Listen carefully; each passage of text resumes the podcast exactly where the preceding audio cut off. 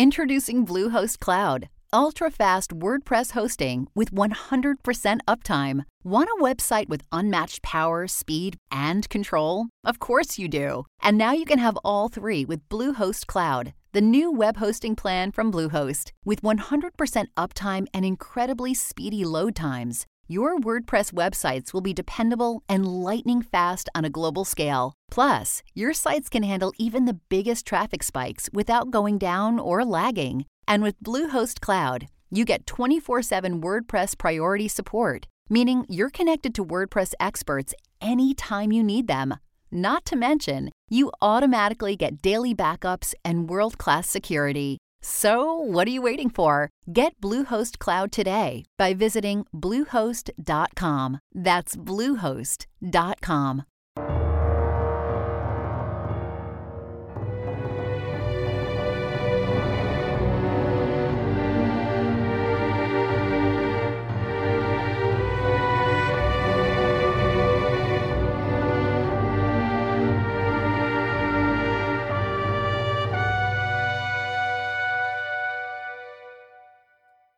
Welcome, everyone, to 1001 Ghost Stories and Tales of the Macabre. This is your host, John Hagedorn, and tonight we bring you The Canterville Ghost by Oscar Wilde. In this hilarious story, Oscar Wilde turns the classic Gothic ghost story on its head and manages to poke fun at the differences between American and English cultures when an American family purchases an old English estate, despite warnings that the place is haunted and then manages to insult and humiliate the ghost despite his best efforts to scare them. The Canterville Ghost has inspired movies and plays, and you might even wonder if this story inspired the popular movie Home Alone. Oscar Fingal O'Flaherty Wills Wilde is best known as an Irish poet and playwright, and his short stories remain very popular today. While at the top of his game, he was often quoted, his plays became hits, and he was a flamboyant personality in London. His personal life became public, and he was briefly imprisoned, which began a long spiral downward, prompting him to move to Paris, where he died while still in his forties. One of his favorite themes was poking fun at Victorian customs and attitudes, much like Saki, whose stories appear at 1001 Classic Short Stories and Tales every now and then. The first of Wilde's stories to be published, it appeared in the magazine The Court and Society Review, in 1887. Part 1 When Mr. Hiram B. Otis, the American minister, bought Canterville Chase, everyone told him he was doing a very foolish thing, as there was no doubt at all that the place was haunted.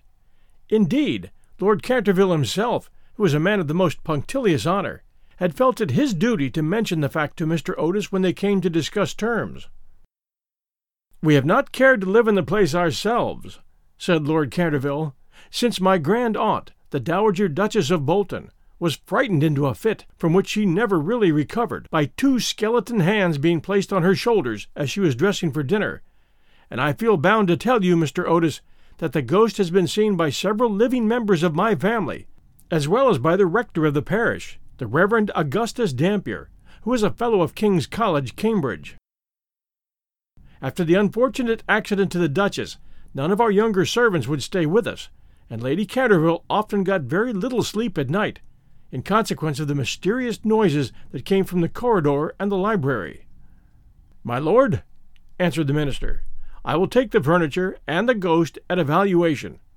I come from a modern country, where we have everything that money can buy, and with all our spry young fellows painting the old world red, and carrying off your best actors and prima donnas, I reckon that if there were such a thing as a ghost in Europe, We'd have it at home in a very short time in one of our public museums, or on the road as a show.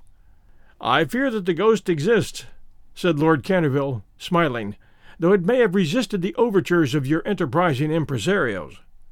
It has been well known for three centuries, since 1584, in fact, and always makes its appearance before the death of any member of our family. Well, so does the family doctor, for that matter, Lord Canterville. But there is no such thing, sir, as a ghost, and I guess the laws of nature are not going to be suspended for the British aristocracy. You are certainly very natural in America, answered Lord Canterville, who did not quite understand Mr. Otis's last observation. And if you don't mind a ghost in the house, it is all right. Only you must remember, I warned you. A few weeks after this, the purchase was concluded, and at the close of the season, the minister and his family went down to Canterville Chase. Mrs. Otis, who, as Miss Lucretia R. Tappan of West 53rd Street, had become a celebrated New York belle, was now a very handsome, middle aged woman with fine eyes and a superb profile. Many American ladies, on leaving their native land, adopt an appearance of chronic ill health, under the impression that it is a form of European refinement, but Mrs. Otis had never fallen into this error. She had a magnificent constitution and a really wonderful amount of animal spirits. Indeed, in many respects, she was quite English, and was an excellent example of the fact that we have really everything in common with America nowadays, except, of course, language. Their eldest son, christened Washington by his parents in a moment of patriotism, which he never ceased to regret, was a fair haired, rather good looking young man who had qualified himself for American diplomacy by leading the German at the Newport Casino for three successive seasons, and even in London was well known as an excellent dancer. Gardenias and the peerage were his only weaknesses. Otherwise, he was extremely sensible. Miss Virginia E. Otis was a little girl of fifteen, lithe and lovely as a fawn, and with a fine freedom in her large blue eyes. She was a wonderful Amazon, and had once raced old Lord Bilton on her pony twice round the park, winning by a length and a half, just in front of the Achilles statue, to the huge delight of the young Duke of Cheshire, who proposed to her on the spot, and was sent back to Eton that very night by his guardians, in floods of tears. After Virginia came the twins, who were usually called the Stars and Stripes, as they were always getting swished. They were delightful boys, and with the exception of the worthy minister, the only true Republicans of the family. As Canterville Chase is seven miles from Ascot, the nearest railway station, Mr. Otis had telegraphed for a wagonette to meet them, and they started on their drive in high spirits. It was a lovely July evening, and the air was delicate with the scent of pine woods. Now and then they heard a wood pigeon brooding over its own sweet voice, or saw, deep in the rustling fern, the burnished breast of the pheasant. Little squirrels peered at them from beech trees as they went by, and the rabbits scudded away through the brushwood and over the mossy knolls with their white tails in the air. As they entered the avenue of Canterville Chase, however, the sky became suddenly overcast with clouds. A curious stillness seemed to hold the atmosphere. A great flight of rooks passed silently over their heads, and, before they reached the house, some big drops of rain had fallen.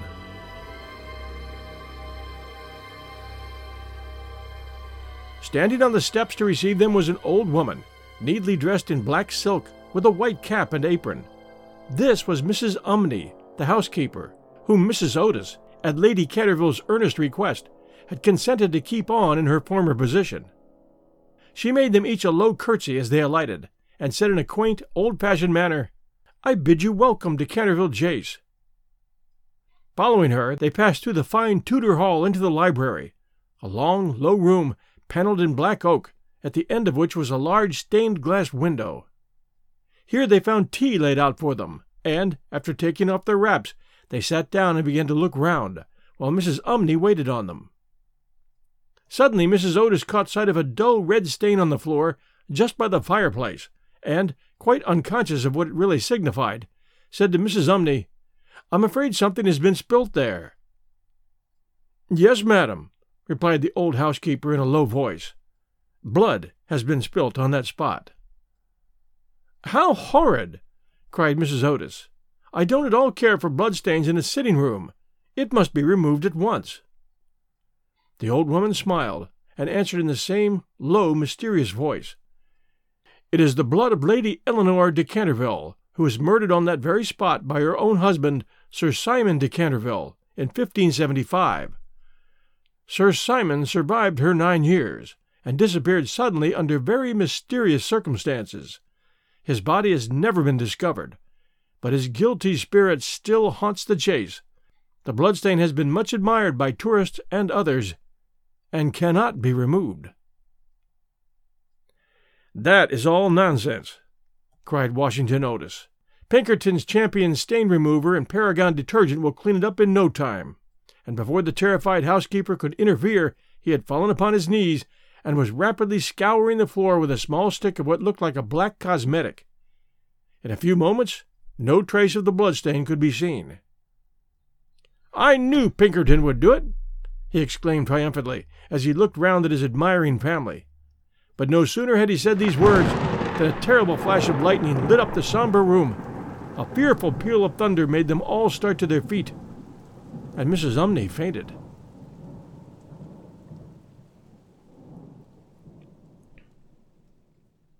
What a monstrous climate, said the American minister calmly as he lit a long cheroot. I guess the old country's so overpopulated that they've not enough decent weather for everybody. I've always been of opinion that emigration is the only thing for England. My dear Hiram, cried Mrs. Otis, what can we do with a woman who faints? Dock her time, answered the minister, and she won't faint after that and in a few moments Mrs. Umney certainly came to. There was no doubt, however, that she was extremely upset, and she sternly warned Mr. Otis to beware of some trouble coming to the house. I have seen things with my own eyes, sir, she said, that would make any Christian's hair stand on end, and many a many a night I have not closed my eyes in sleep for the awful things that are done here. Mr. Otis, however, and his wife warmly assured the honest soul that they were not afraid of ghosts, and, after invoking the blessings of Providence on her new master and mistress, and making arrangements for an increase of salary, the old housekeeper tottered off to her own room. We'll return to part two right after this sponsor message. And now, back to our show. Part two. The storm raged fiercely all that night, but nothing of particular note occurred. The next morning, however, when they came down to breakfast, they found a terrible stain of blood once again on the floor. I don't think it can be the fault of the Paragon detergent, said Washington, for I've tried it with everything. It must be the ghost.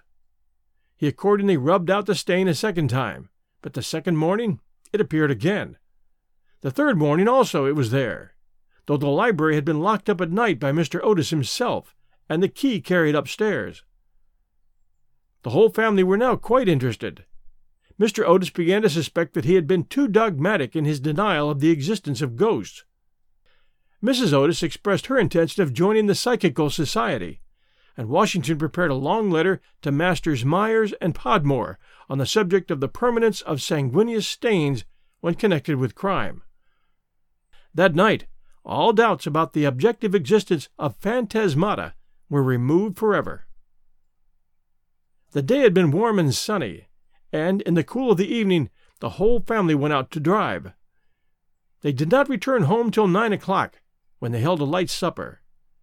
The conversation in no way turned upon ghosts, so there were not even those primary conditions of receptive expectation which so often precede the presentation of psychical phenomena.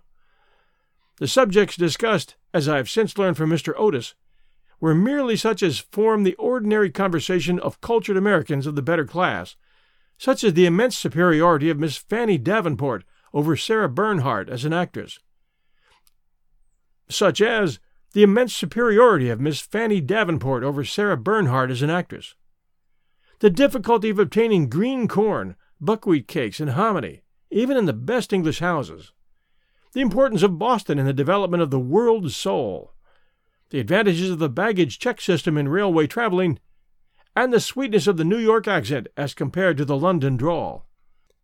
No mention at all was made of the supernatural, nor was Sir Simon de Canterville alluded to in any way. At eleven o'clock the family retired, and by half past all the lights were out. Some time after, Mr. Otis was awakened by a curious noise in the corridor outside his room. It sounded like the clank of metal, and it seemed to be coming nearer every moment. He got up at once, struck a match, and looked at the time. It was exactly one o'clock. He was quite calm, and felt his pulse, which was not at all feverish. The strange noise still continued, and with it he heard distinctly the sound of footsteps. He put on his slippers took a small oblong file out of his dressing case, and opened the door. Right in front of him he saw, in the wan moonlight, an old man of terrible aspect. His eyes were red burning coals. Long gray hair fell over his shoulders in matted coils. His garments, which were of antique cut, were soiled and ragged, and from his wrists and ankles hung heavy manacles and rusty gyves. My dear sir, said Mr. Otis, I really must insist on your oiling those chains, and have brought you for that purpose a small bottle of the Tammany Rising Sun Lubricator. It is said to be completely efficacious upon one application, and there are several testimonials to that effect on the wrapper from some of our most eminent native divines. I shall leave it here for you by the bedroom candles, and will be happy to supply you with more should you require it. With these words, the United States minister laid the bottle down on a marble table, and, closing his door, retired to rest. For a moment the Canterville ghost stood quite motionless in natural indignation. Then, dashing the bottle violently upon the polished floor, he fled down the corridor, uttering hollow groans, and emitting a ghastly green light. Just, however, as he reached the top of the great oak staircase, a door was flung open, two little white robed figures appeared, and a large pillow whizzed past his head. There was evidently no time to be lost, so, hastily adopting the fourth dimension of space as a means of escape, he vanished through the wainscoting, and the house became quite quiet. On reaching a small secret chamber in the left wing, he leaned up against a moonbeam to recover his breath, and began to try and realize his position. Never in a brilliant and uninterrupted career of three hundred years had he been so grossly insulted. He thought of the Dowager Duchess, whom he had frightened into a fit as she stood before the glass in her lace and diamonds. Of the four housemaids who had gone off into hysterics when he merely grinned at them through the curtains of one of the spare bedrooms. Of the rector of the parish, whose candle he had blown out as he was coming late one night from the library, and who had been under the care of Sir William Gull ever since a perfect martyr to nervous disorders, and of old Madame de Tremouaille, who, having wakened up one morning early and seen a skeleton seated in an armchair by the fire reading her diary, had been confined to her bed for six weeks with an attack of the brain fever, and, on her recovery, had become reconciled to the Church, and broken off her connection with that notorious skeptic, Monsieur de Voltaire. He remembered the terrible night when the wicked Lord Canterville was found choking in his dressing room, with the knave of diamonds halfway down his throat, and confessed, just before he died, that he had cheated Charles James Fox out of fifty thousand pounds at Croxford by means of that very card, and swore that the ghost had made him swallow it. All his great achievements came back to him again, from the butler who had shot himself in the pantry because he'd seen a green hand tapping at the window pane, to the beautiful Lady Stutfield, who was always obliged to wear a black velvet band round her throat to hide the mark of five fingers burnt upon her white skin, and who drowned herself at last in the carp pond at the end of the King's Walk. With the enthusiastic egotism of a true artist, he went over his most celebrated performances, and smiled bitterly to himself as he recalled to mind his last appearance as Red Reuben, or the Strangled Babe, his debut as Gaunt Gibeon, the bloodsucker of Bexley Moor, and the furor he had excited one lovely June evening by merely playing ninepins with his own bones upon the lawn tennis ground. And after all this, some wretched modern Americans were to come and offer him the Rising Sun lubricator and throw pillows at his head. It was quite unbearable. Besides, no ghost in history had ever been treated in this manner. Accordingly, he determined to have vengeance, and remained till daylight in an attitude of deep thought. In an attitude of deep thought. Part 3 The next morning, when the Otis family met at breakfast, they discussed the ghost at some length. The United States minister was naturally a little annoyed to find that his present had not been accepted. I have no wish, he said, to do the ghost any personal injury, and I must say that, considering the length of time he has been in the house, I don't think it is at all polite to throw pillows at him. A very just remark, at which, I am sorry to say, the twins burst into shouts of laughter. Upon the other hand, he continued, if he really declines to use the Rising Sun lubricator, we shall have to take his chains from him. It would be quite impossible to sleep with such a noise going on outside the bedrooms. For the rest of the week, however, they were undisturbed, the only thing that excited any attention being the continued renewal of the bloodstain on the library floor. This certainly was very strange, as the door was always locked at night by Mr. Otis, and the windows kept closely barred. The chameleon like color, also, of the stain excited a good deal of comment. Some mornings it was a dull, almost Indian red. Then it would be vermilion, then a rich purple, and once when they came down for family prayers, according to the simple rites of the Free American Reformed Episcopalian Church, they found it a bright emerald green. These kaleidoscopic changes naturally amused the party very much, and bets on the subject were freely made every evening. The only person who did not enter into the joke was little Virginia, who, for some unexplained reason, was always a good deal distressed at the sight of the bloodstain, and very nearly cried the morning it was emerald green. The second appearance of the ghost was on Sunday night. Shortly after they had gone to bed, they were suddenly alarmed by a fearful crash in the hall. Rushing downstairs, they found that a large suit of old armor had, had become detached from its stand and had fallen on the stone floor, while, seated in a high backed chair, was the Canterville ghost, rubbing his knees with an expression of acute agony on his face. The twins, having brought their pea shooters with them, at once discharged two pellets on him, with that accuracy of aim which can only be attained by long and careful practice on a writing master, while the United States minister covered him with his revolver and called upon him, in accordance with Californian etiquette, to hold up his hands. The ghost started up with a wild shriek of rage and swept through them like a mist, extinguishing Washington Otis's candle as he passed, and so leaving them all in total darkness. On reaching the top of the staircase, he recovered himself and determined to give his celebrated peal of demoniac laughter.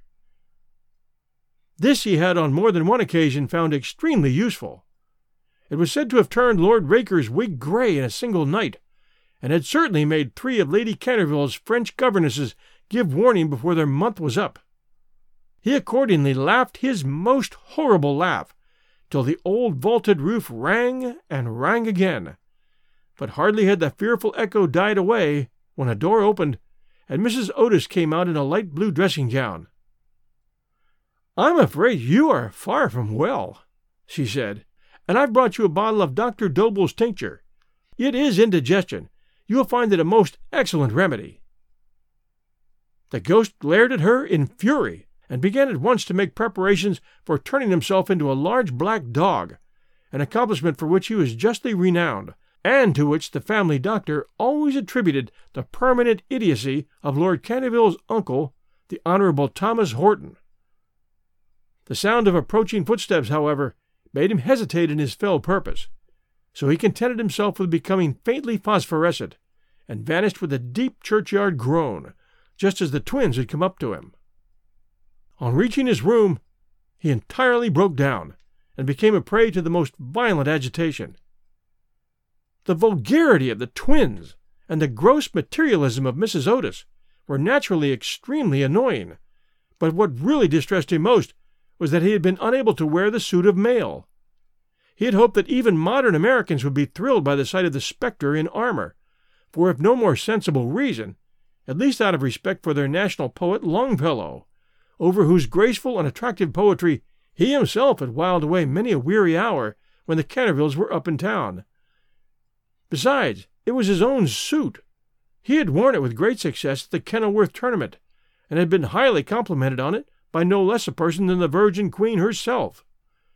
Yet when he had put it on, he had been completely overpowered by the weight of the huge breastplate and steel casque, and had fallen heavily on the stone pavement, barking both his knees severely and bruising the knuckles of his right hand. For some days after this he was extremely ill, and hardly stirred out of his room at all, except to keep the bloodstain in proper repair. However, by taking great care of himself, he recovered, and resolved to make a third attempt to frighten the United States minister and his family. He selected Friday, the 17th of August, for his appearance, and spent most of that day in looking over his wardrobe, ultimately deciding in favor of a large slouched hat with a red feather, a winding sheet frilled at the wrists and neck, and a rusty dagger. Towards evening a violent storm of rain came on, and the wind was so high that all the windows and doors in the old house shook and rattled. In fact, it was just such weather as he loved. His plan of action was this. He was to make his way quietly to Washington Otis's room, gibber at him from the foot of the bed, and stab himself three times in the throat to the sound of slow music. He bore Washington a special grudge, being quite aware that it was he who was in the habit of removing the famous Canterville bloodstain by means of Pinkerton's Paragon detergent. Having reduced the reckless and foolhardy youth to a condition of abject terror, he was then to proceed to the room occupied by the United States minister and his wife, and there to place a clammy hand on Mrs. Otis's forehead, while he hissed into her trembling husband's ear the awful secrets of the charnel house. With regard to little Virginia, he had not quite made up his mind. She had never insulted him in any way, and was pretty and gentle. A few hollow groans from the wardrobe, he thought, would be more than sufficient, or if that failed to wake her, he might grabble at the counterpane with palsy twitching fingers. As for the twins, he was quite determined to teach them a lesson. The first thing to be done was, of course, to sit upon their chests, so as to produce the stifling sensation of nightmare. Then, as their beds were quite close to each other, to stand between them in the form of a green, icy cold corpse, till they became paralyzed with fear, and finally to throw off the winding sheet and crawl round the room with white, bleached bones and one rolling eyeball, in the character of Dumb Daniel or the suicide skeleton, a role in which he had had on more than one occasion produced a great effect, and which he considered quite equal to his famous part of Martin the Maniac or the masked mystery.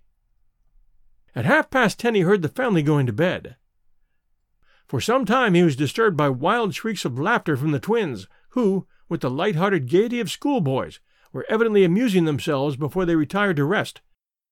But at a quarter past eleven all was still, and, as midnight sounded, he sallied forth.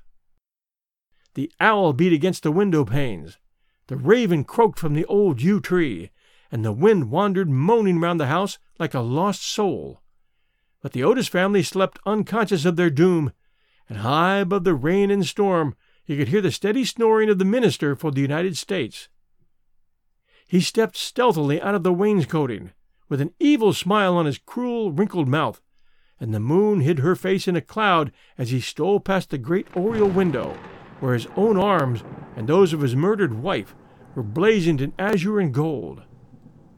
On and on he glided like an evil shadow, the very darkness seeming to loathe him as he passed.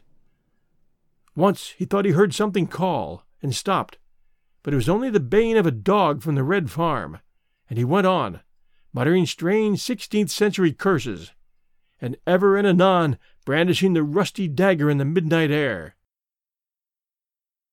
Finally he reached the corner of the passage that led to luckless Washington's room. For a moment he paused there, the wind blowing his long gray locks about his head, and twisting into grotesque and fantastic folds the nameless horror of the dead man's shroud. Then the clock struck the quarter, and he felt the time was come. He chuckled to himself and turned the corner, but no sooner had he done so than, with a piteous wail of terror, he fell back and hid his blanched face in his long, bony hands. Right in front of him was standing a horrible spectre, motionless as a carven image, and monstrous as a madman's dream. Its head was bald and burnished, its face round and fat and white, and hideous laughter seemed to have writhed its features into an eternal grin. From the eyes streamed rays of scarlet light, the mouth was a wide well of fire, and a hideous garment, like to his own, swathed with its silent snows the Titan form. On its breast was a placard with strange writing in antique characters, some scroll of shame, it seemed, some record of wild sins, some awful calendar of crime, and with its right hand it bore aloft a falchion of gleaming steel. Never having seen a ghost before, he naturally was terribly frightened, and, after a second hasty glance at the awful phantom, he fled back to his room, tripping up in his long winding sheet as he sped down the corridor, and finally dropping the rusty dagger into the minister's jack boots, where it was found in the morning by the butler. Once in the privacy of his own apartment, he flung himself down on a small pallet bed and hid his face under the clothes. After a time, however, the brave old Canterville spirit asserted itself, and he determined to go and speak to the other ghost as soon as it was daylight. Accordingly, just as the dawn was touching the hills with silver, he returned towards the spot where he had first laid eyes on the grisly phantom, feeling that, after all, two ghosts were better than one, and that, by the aid of his new friend, he might safely grapple with the twins. On reaching the spot, however, a terrible sight met his gaze. Something had evidently happened to the spectre, for the light had entirely faded from its hollow eyes. The gleaming falchion had fallen from its hand, and it was leaning up against the wall in a strained and uncomfortable attitude. He rushed forward and seized it in his arms, when, to his horror, the head slipped off and rolled on the floor. The body assumed a recumbent posture, and he found himself clasping a white dimity bed curtain with a sweeping brush, a kitchen cleaver, and a hollow turnip lying at his feet. Unable to understand this curious transformation, he clutched the placard with feverish haste, and there in the gray morning light he read these fearful words Ye Otis Ghost, ye only true and original spook, beware of ye imitations. All others are counterfeit. The whole thing flashed across him. He had been tricked, foiled, and outwitted. The old Canterville look came into his eyes. He ground his toothless gums together, and, raising his withered hands high above his head, swore, according to the picturesque phraseology of the antique school, that when Chanticleer had sounded twice his merry horn, deeds of blood would be wrought, and murder walk abroad with silent feet. Hardly had he finished this awful oath when, from the red tiled roof of a distant homestead, a cock crew. He laughed a long, bitter, low laugh, and waited. Hour after hour he waited, but the cock, for some strange reason, did not crow again. Finally, at half past seven, the arrival of the housemaids made him give up his fearful vigil, and he stalked back to his room, thinking of his vain oath and baffled purpose. There he consulted several books of ancient chivalry, of which he was exceedingly fond, and found that, on every occasion on which his oath had been used, Chanticleer had always crowed a second time. Perdition seize the naughty fowl, he muttered. I've seen the day when, with my stout spear, I would have run him through the gorge, and made him crow to me, and twere in death. He then retired to a comfortable lead coffin, and stayed there till evening. Stay tuned for the sponsor message. We'll return to the second half of the Canterville Ghost next week Sunday night at 8 p.m. Eastern Time. Hope you enjoyed this great story from Oscar Wilde. Please do share our show and send us a review. We're a brand new show, and we really do need reviews right now to grow. That's a review for 1001 Ghost Stories and Tales of the Macabre. We'll be back next week at 8 p.m. Eastern Time. See you then.